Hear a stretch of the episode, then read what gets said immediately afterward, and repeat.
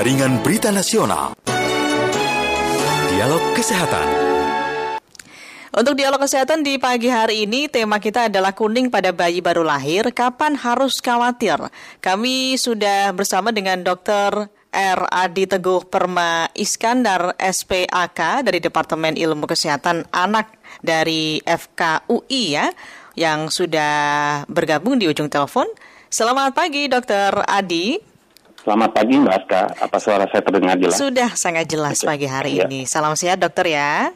Ya, ya terima kasih Mbak. Oke dokter, ini kuning pada bayi yang baru lahir. Sebenarnya kuning pada bayi ini penyakitnya seperti apa sih dok? Ya, sebelum uh, saya bahas kuning itu sebenarnya kuning itu sebuah fenomena fisiologis atau normal pada bayi ya. Oke. Jadi yang bayi baru lahir itu cenderung akan kuning sekitar 60 sampai 80 persen itu bisa kuning. Nah, kenapa dia kuning? Karena zat uh, bilirubin yang merupakan mm-hmm. hasil produk samping dari pemecahan sel darah merah normal diproduksi banyak pada bayi baru lahir. Nah, problemnya adalah kalau diproduksi banyak, dia dia tuh harus dibuang banyak juga. Jadi biasanya dibuangnya lewat feses. Oke. Okay. Ya, halo Dokter Adi. Dokter Adi bisa mendengar jelas suara saya? Halo, Dokter Adi. Ya, terputus ya. Kita mencoba kembali untuk menghubungi Dokter Adi ya dari FKUI dengan tema kita di pagi hari ini adalah kuning pada bayi yang baru lahir. Untuk Anda juga bisa bergabung bersama dengan kami pendengar 021 352 3172 386 2375 384 4545 atau 386 6712. Tadi uh, di awal sudah disampaikan oleh Dokter Adi bahwa ini sebenarnya normal-normal saja uh, kalau memang tidak berlebihan begitu gitu ya dan memang kebanyakan bayi-bayi baru lahir juga pasti akan mengalami kuning pada bagian tubuhnya. Tapi kan biasanya orang tua khawatir ya ini kenapa anak saya kok kuning begini. Kita akan ulas bersama pagi hari ini sudah terhubung kembali dengan Dr. Adi. Ya, kita masih mencoba kontak kembali dengan Dr. Adi Teguh Perma Iskandar SPAK Departemen Ilmu Kesehatan Anak. Jadi untuk orang tua jangan terlalu khawatir kalau anak-anaknya mengalami apa ya badan yang berwarna agak kuning begitu ya. Tadi kan disampaikan oleh dokter bahwa ini sebenarnya normal-normal saja. Penyebabnya adalah kadar bilirubin yang tinggi dalam darah. Di mana bilirubin ini pendengar adalah pigmen kuning dalam sel darah merah. Oke, sudah terhubung belum ya? Baik, Anda yang lainnya silakan bergabung bersama dengan kami untuk dialog layanan kesehatan kerjasama FKUI dan juga RRI 021 352 3172 021 386 2375 384 4545 386 6712. Sudah kembali bersama dengan Dr. Adi, Dokter. Ya, mohon maaf okay. tadi sambungan teleponnya terputus. Oke, okay, baik. Bisa nah, didengar ya. jelas suara saya di studio ya, Dok ya? Jelas, jelas. Oke, okay, baik. Jadi silakan dilanjutkan lagi dokter tadi terkait dengan kuning pada bayi. Berarti kalau orang tua yang biasanya khawatir harusnya bagaimana, Dok? Ya. Jadi tidak jadi tidak sebuah bayi itu mengalami uh, penumpukan zat kuning secara berlebihan ya. Iya. Gitu. Jadi banyak kebanyakan sih normal-normal saja, wajar-wajar saja. Cuman memang orang tua harus hati-hati pada uh, penumpukan zat kuning yang berlebihan atau tidak wajar. Itu biasanya pada bayi-bayi yang kurang bulan ya, kurang hmm. dari dua hari. Bayi-bayi yang prematur, berat badan okay. lahir rendah ya. Terus bayi-bayi yang uh, mungkin minumnya belum banyak ya. Uh, itu juga uh, kita harus hati-hati, harus waspada. Nah, uh, yang prinsipnya sih untuk memas untuk membuat zat kuning tidak berlebihan, sesering mungkin harus di uh, susui bayinya, diberikan ASI sesering mungkin. Itu bisa Jadi bisa kan, menghilangkan ya dok ya? Oh jelas bisa mengurangi, sangat mengurangi. Karena makin banyak dia bayi minum ASI, mm-hmm. maka zat kuning akan ikut keluar lewat feses bayi. Okay. Problemnya adalah ibu-ibu sering mungkin letih, lelah, capek pasca melahirkan, ya. Nah itu sering kali uh, tidak uh, cukup sering menyusui bayinya. Nah kendalanya di sini. Jadi support dari suami ya untuk membantu istrinya agar cepat pulih itu sangat penting sekali. Oke, jadi solusinya adalah kalau kita punya bayi yang uh, tadi ada ada kuning di badannya, jadi dengan menyusui ini lama-lama nanti akan hilang tuh uh, kuningnya ya dok ya. Betul. Itu biasanya butuh waktu berapa lama dok? Nah, uh, tergantung zat kuningnya ya. Zat okay. kuningnya kalau zat kuningnya normal-normal saja dengan cara menyusui itu nggak perlu lama eh, dalam waktu 24 jam juga akan kembali ke zat kuningnya ke, ke wajar ya. Oke, baik. Nah, itu sebenarnya bisa dicegah atau tidak ya dok ya? Mungkin dari asupan gizi hmm. yang uh, si ibunya konsumsi selama hamil atau bagaimana? Untuk untuk mencegah zat kuning berlebihan kita harus uh, satu uh, kehamilan itu harus sesuatu yang dipersiapkan. Okay. Jadi kontrol yang baik, pastikan bayinya tidak lahir prematur, mm. usahakan bayinya dijaga agar tidak berat badan lahirnya cukup. Jadi perkembangan berat janin itu terus dipantau dan diintervensi jika uh, targetnya tidak ya. ini. Jadi mas, setelah lahir bayi harus langsung menyusu ke ibunya. Nah ini bisa merangsang produksi ASI jauh lebih banyak dibanding kalau uh, bayi segera dipisahkan. Penting ini institusi menyusu dini. Yang ketiga rawat gabung. Mm, Oke. Okay. Ya. Dokter Adi. Halo, Dokter Adi. Ya, kami terputus kembali bersama dengan Dokter Adi ya. Jadi solusi yang bisa dilakukan oleh orang tua kalau misalkan punya anak yang uh, tadi ya ada kuning ketika setelah lahir itu adalah dengan menyusui. Jadi nanti perlahan lama-lama kuningnya ini akan hilang. Jadi untuk orang tua yang punya baby atau bayi yang baru lahir kemudian punya uh, sakit kuning tadi jangan terlalu khawatir. Cukup uh, kita konsultasi kepada dokter nanti akan diarahkan bagaimana baiknya utamanya dengan mengkonsumsi ASI ya untuk bayi yang yang baru lahir. Dan ini memang perlu perlu mendapatkan perawatan khusus tentu akan hilang sendirinya. Kalau saya baca-baca itu antara 2 sampai dengan 3 minggu setelah lahir. Tapi nanti kita akan cross check lagi dengan Dr. Adi. Kita masih mencoba kontak kembali ya. Dr. Adi Teguh Perma Iskandar SPAK dari Departemen Ilmu Kesehatan Anak. Oke, sudah terhubung kembali. Halo dokter. Iya, tadi keputusan lagi dok. iya, nah, saya coba bergerak ke tempat yang lebih bagus jaringannya. Oke, ya. mungkin sinyalnya tadi dokter ya, jadi agak ya. putus-putus ini perbincangan kita di pagi hari ini. Ya, baik. Jadi uh, tadi yang terakhir ya untuk untuk ibu-ibu yang uh, mungkin melahirkan anak kedua ya, ya. atau lebih uh, dengan golongan darah yang berbeda, misalkan ibunya O atau bayinya bukan O, entah A, B atau C hmm. itu uh, sebaiknya diawasi uh, lebih ketat oleh tenaga kesehatan karena resiko kuningnya lebih lebih tinggi. tinggi. Okay. Uh, jadi lahirkanlah di fasilitas kesehatan yang lengkap hmm. gitu ya. Oke okay, baik, siap. Dokter ada yang bergabung dengan kita, pendengar kita dari Cilacap ada Bu Wiwi ya. Bu Wiwi selamat ya. pagi. Selamat pagi Mbak Rizka, selamat pagi dokter. Selamat Salam pagi, Bu sehat. Salam sehat juga. Silakan Bu Wiwi. Gini dok, sekarang ini kan jarang orang ibu-ibu yang mau melahirkan berapa beneran. Sukanya gede besar gimana itu dok?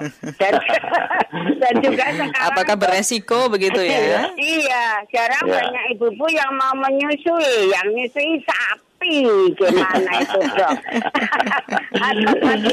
Oke, siap. Baik, Terima itu kasih. saja poinnya Bu Iwi ya. ya. Terima kasih. Ya. Ada juga Bu Indra di Cirebon, Bu Indra. Selamat pagi. Selamat pagi. Gabung lagi ya, ya Bu Indra. Silakan ya. Bu Indra. Assalamualaikum dok. Tadi dokter mengatakan bahwa kalau bayi lahir uh, uh, warnanya kuning itu karena kadar bilirubin pada si bayi tinggi. Iya. Ya. Pertanyaan saya, apa penyebabnya? Terima kasih.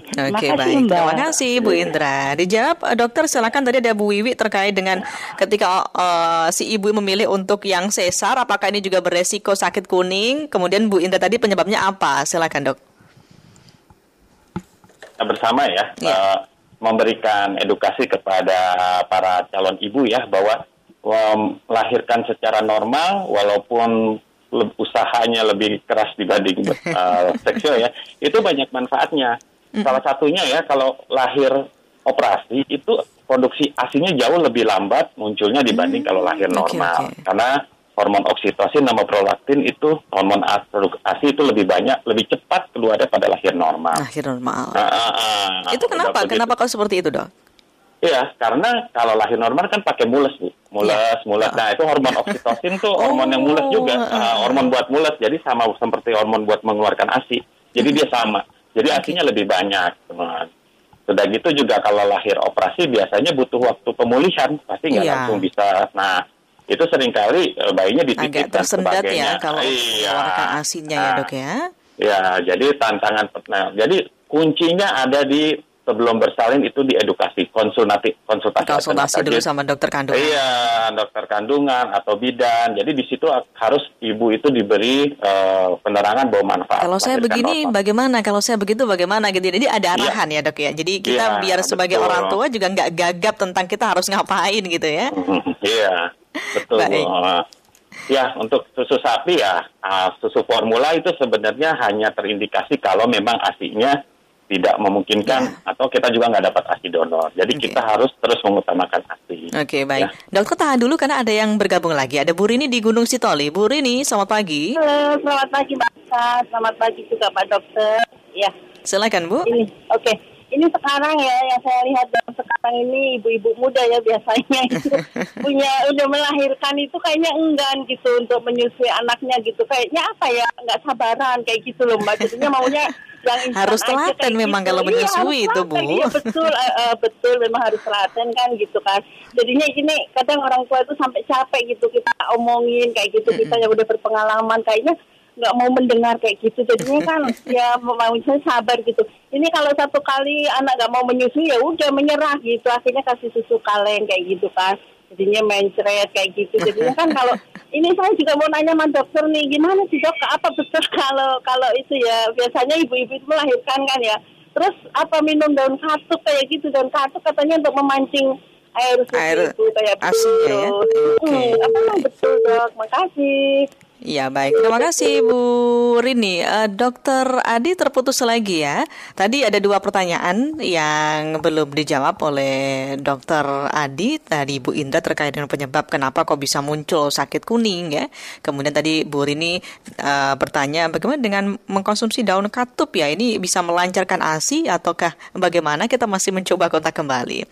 Jadi memang untuk anda yang ingin konsultasi langsung sama Dokter Adi boleh ya di pagi hari ini silakan. Kita masih ada waktu. Anda bisa bergabung di 021 35237172, 3862375, 3844545 atau di 3866712. Tadi Dokter Adi juga sempat menyinggung kalau kita kalau kita mau hamil itu memang harus direncanakan gitu ya. Direncanakan apa yang harus kita lakukan, kemudian gizi yang perlu kita konsumsi, makanan yang kita konsumsi itu harus apa saja gitu ya. Jangan asal-asalan ya. Karena untuk anak ini pun juga kita nggak bisa asal-asalan ya pendengar ya. Dan tadi uh, ada beberapa pendengar yang menyampaikan kadang kalau untuk ibu-ibu muda males menyusui, akhirnya dikasihlah uh, susu formula. Apakah ini baik ataukah tidak begitu ya? Kita masih mencoba untuk bisa menghubungi kembali Dokter Adi. Nampaknya memang ada gangguan teknis ya, ada mungkin sinyalnya di sana ya dokter ya. Tadi sempat menyampaikan sinyalnya kurang bagus Mbak Aska gitu ya. Kita masih mencoba kembali Dokter Ade Teguh Perma Iskandar, SPAK dari Departemen Ilmu Kesehatan Anak. Untuk yang lainnya, silakan pendengar ya, kita tamu dulu pertanyaan yang ingin bergabung di pagi hari ini.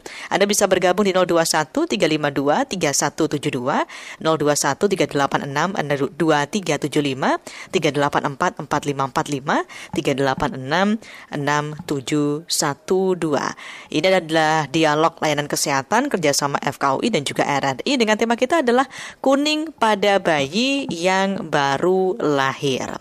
Jadi solusinya adalah dengan ASI ya. Ini sebagai salah satu langkah yang bisa dilakukan untuk mengurangi sakit kuningnya. Baik, sudah bersama dengan Dokter Adi lagi. Halo dok.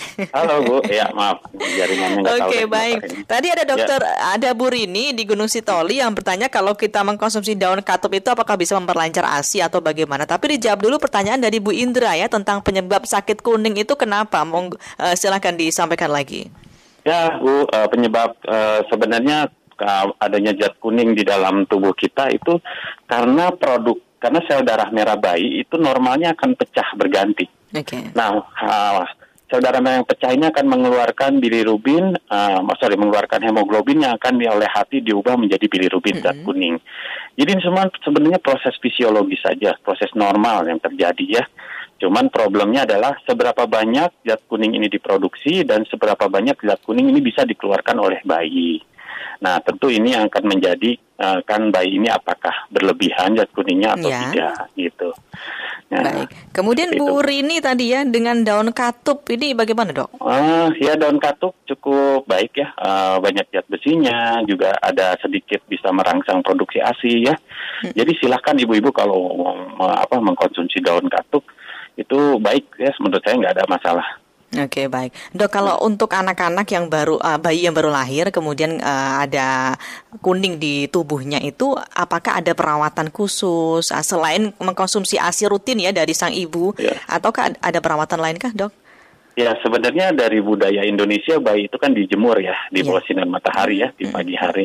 Nah sinar matahari itu mengandung sinar biru sebenarnya salah satunya. Okay. Gelombang sinar biru ternyata bisa menurunkan zat kuning. Hmm juga. Namun sekali lagi tidak sebanyak uh, uh, saat kalau kita minum ASI ya, yeah. tidak sebanyak mengeluarkan lewat PSS. Jadi itu pun bisa membantu ya sebenarnya ya untuk bayi itu dijemur. Cuman ya tidak sebanyak minum.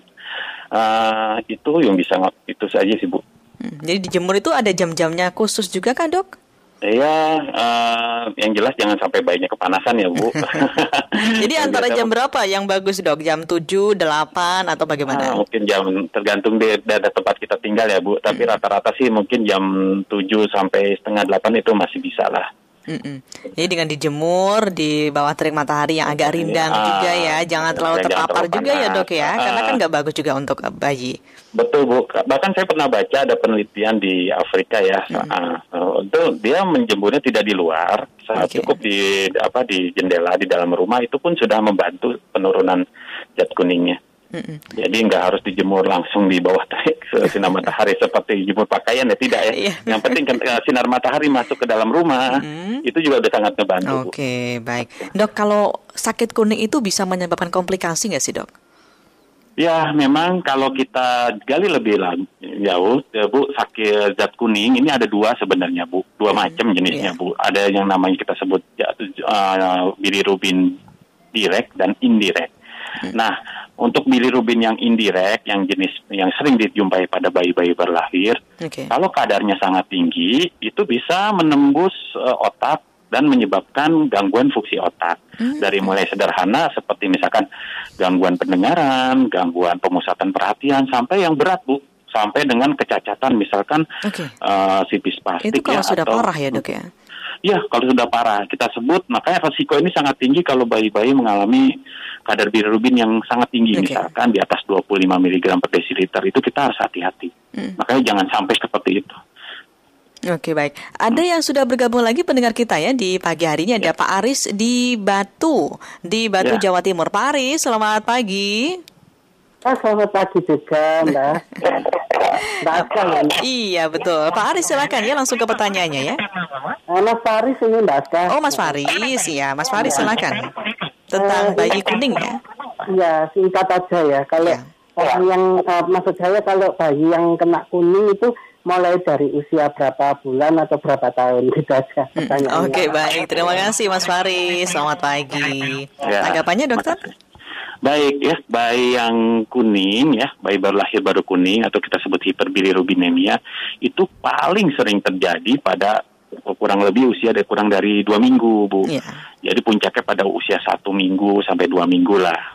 Jarang sekali di atas usia itu ya. Jadi uh, hati-hati di situ. Namun ada juga jenis kuning yang lain bu, namanya ke kita sebut kolestasis. Ini kuningnya berbeda, uh, kuningnya berbeda dibanding kuning yang sebelumnya saya bicarakan. Mm -hmm. Karena kadar bilirubin yang meningkat itu jenis yang lain yaitu jenis mm -hmm. bilirubin yang direct kita sebut okay. ya Bu.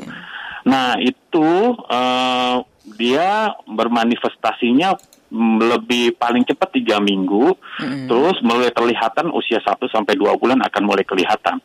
Nah, ini akan yang dia rusak biasanya bukan susunan saraf pusat, bukan otak, tapi yang dia rusak hatinya, Bu. Nah, oh. Jadi hatinya tuh, nah, kalau hatinya rusak, fungsi-fungsi yang lain juga seperti, ikut rusak ya, ikut ya? rusak okay. jadinya ya. Uh, nah, nah dia itu agak-agak berbeda ya. Okay. Jadi uh, seperti itu. Siap. Dokter, terima kasih waktunya sudah berbincang Sama-sama. dengan Pro 3 di pagi hari ini ya dok ya. Ini semoga Sama-sama memberikan uh, apa namanya edukasi baru kepada kita semua, utamanya ya. untuk ibu-ibu yang mau melahirkan atau yang mau hamil dan yang punya bayi uh, punya sakit kuning, jadi bisa diantisipasi atau bisa diberikan solusinya tadi dengan mengkonsumsi ASI secara rutin dan juga menjemur di jam-jam tertentu dengan uh, situasi yang cukup rindang tentunya ya dok ya. Ya. Oke okay, baik. Terima kasih dokter Adi. Selamat Sama -sama, pagi. Ibu. Salam sehat dokter. Sehat.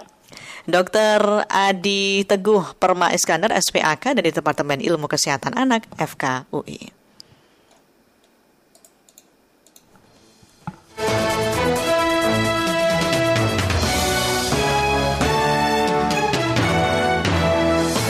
Pro 3 Jaringan Berita Nasional